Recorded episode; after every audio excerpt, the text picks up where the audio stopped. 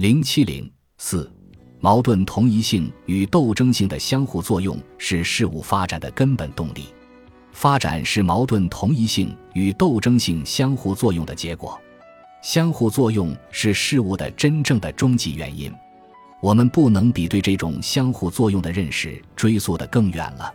只有从这种普遍的相互作用出发，我们才能达到现实的因果关系。在辩证法中。没有比矛盾同一性与斗争性的相互作用更根本的相互作用了。事物运动变化发展的秘密就在矛盾同一性与斗争性的相互作用之中。矛盾同一性与斗争性的关系，同一性与斗争性是矛盾的两种相反的属性，但二者又是相互联系的。没有同一性就没有斗争性，同样没有斗争性也就没有同一性。矛盾双方的同一是对立中的同一，对立是同一中的对立。必须在矛盾双方的对立中把握他们的同一，同时在他们的同一中把握对立。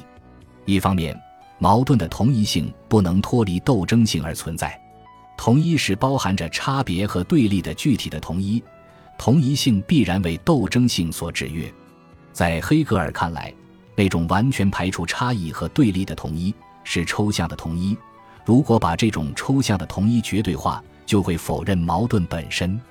恩格斯认为，真实的具体的同一性自身包含着差异变化，同一性自身中包含着差异这一事实，在每一个命题中都表现出来。这就是说，不论是在事实上还是在对事实的陈述上，真实的同一性都是包含着差异和对立的同一性。另一方面。矛盾的斗争性也不能脱离同一性而存在。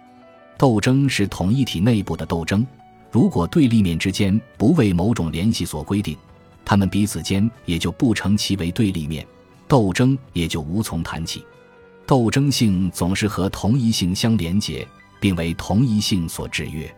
所有的两极对立都以对立的两极的相互作用为条件，这两极的分离和对立。